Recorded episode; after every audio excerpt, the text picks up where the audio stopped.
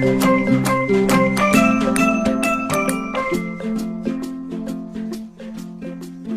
朋友们好，欢迎收听乖果果讲故事，我是丫丫，故事就要开始喽。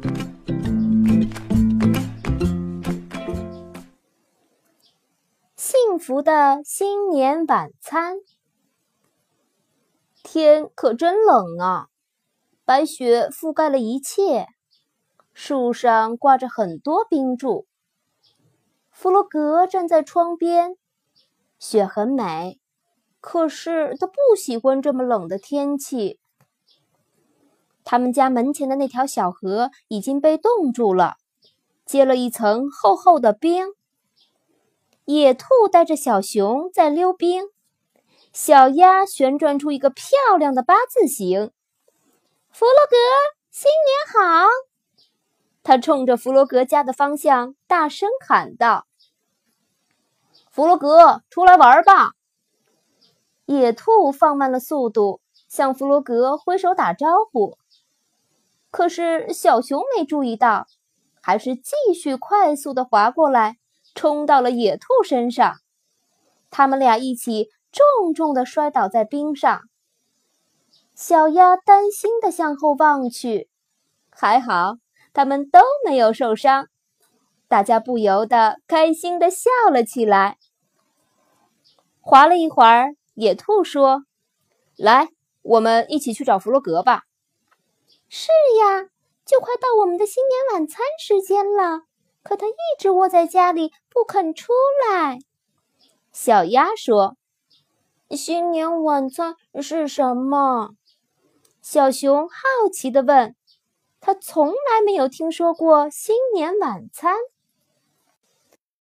是这样的，每年的第一天。我们都会待在一起，在小猪家吃晚餐。野兔向小熊解释道：“这已经成了我们的传统。”传统又是什么意思？小熊盯着野兔，他还是不明白。传统就是每年都要做的相同的事。弗洛格。你跟我们一起去吃新年晚餐吗？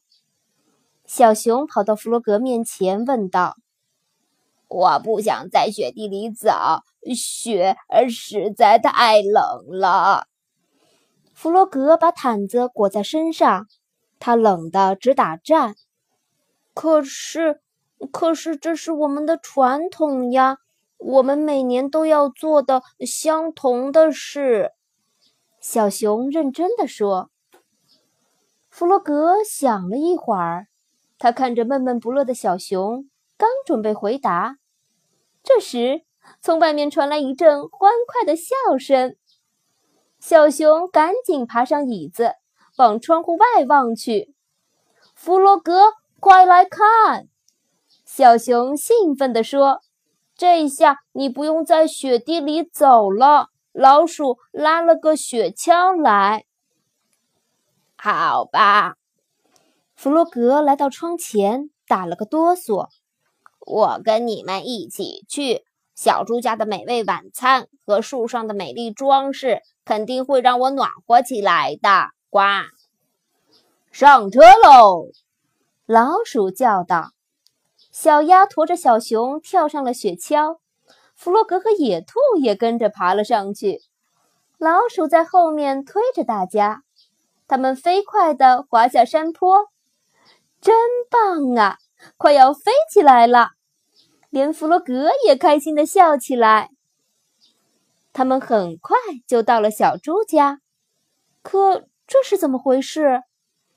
他们看到了倒在地上的梯子和篮子。而且大部分灯饰还在篮子里，小猪呢？大家担心的推开门进了屋。小猪坐在沙发上，他的胳膊上缠着厚厚的绷带。小猪，你怎么了？小鸭问。我在往树上挂灯饰的时候，突然摔到地上了，我的胳膊动不了了。小猪说。你的胳膊疼得厉害吗？小熊担心地问：“疼的倒不是很厉害，可是我没法做饭了，我们的新年晚餐吃不成了。那就明年再吃吧，你别着急，好好休息。”野兔安慰他。大家失望地离开了小猪的家，他们看着树上稀稀拉拉的几个灯饰，心里很不是滋味儿。弗洛格看着垂头丧气的大伙儿，突然说：“我有主意了，我们可以自己做饭啊！我们悄悄的把晚餐准备好，不要惊动小猪。”呱！真是个好办法！大家说干就干。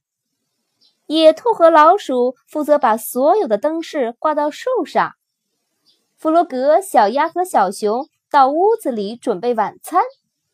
这个新年，小猪将会有一个大大的惊喜。厨房里，小鸭穿好围裙，弗洛格把烤炉打开。小熊呢？他正一心一意地搅拌面粉糊。我要拿个鸡蛋。小鸭边说边拿起一个鸡蛋，可是他的手一滑，鸡蛋掉在了地上。小熊的面粉糊也洒了出来，弄得到处都是。呃，天哪，真糟糕！弗洛格还来不及阻止，小熊就已经大声的惊叫起来：“你们在干什么？”小猪走了进来，吃惊的问：“我们本来是想给你一个惊喜，呃，可是，呃，可是……”弗洛格看着弄得一团糟的厨房，结结巴巴地说：“小猪笑了起来，我可从来没见过这么乱的厨房。”你坐下来，我们来收拾。”弗洛格说。这时，外面传来一阵兴奋的尖叫声：“真好看！大家快出来，快来看灯！”是老鼠和野兔。他们已经把灯饰挂好了，大家都跑出屋，一起欣赏树上的灯。闪烁的灯光映衬着洁白的雪，真漂亮。我有点饿了，小熊捂着肚子突然说道：“来，我们来做晚餐。”小猪说：“这回我说你们做，肯定行的。”现在我需要两个帮手，谁愿意来帮忙？我来帮你的忙。小熊自告奋勇地举起手。我也来帮忙。弗洛格也跟着喊道。小鸭、野兔和老鼠留在屋外，在亮着灯的美丽的树边，他们打着雪仗，一直玩到晚饭做好。我们还是吃到了新年晚餐，弗洛格兴奋地说：“是啊，多亏了我的好朋友们。”小猪很快乐。我知道什么是传统了，小熊说：“传统就是我们大家一直在一起，快乐的生活。”没错，小熊真聪明。大家都点点头，表示赞同。过新年了，还有什么比大家开开心心在一起更幸福的呢？学会互帮互助，在我们遇到困难的时候，常常需要别人的关心和帮助。那么，在别人也遇到困难的时候，我们就要及时的伸出援助之手，帮助别人渡过难关。人们互相关心，互相帮助，世界就会变得更美好。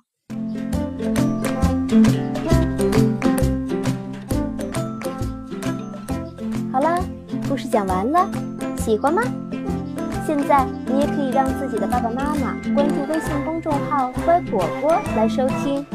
另外，你有什么想告诉我的，都可以留言，或者添加我的个人微信号。丫丫的全拼加上数字八二零三七四来互动哦，再见。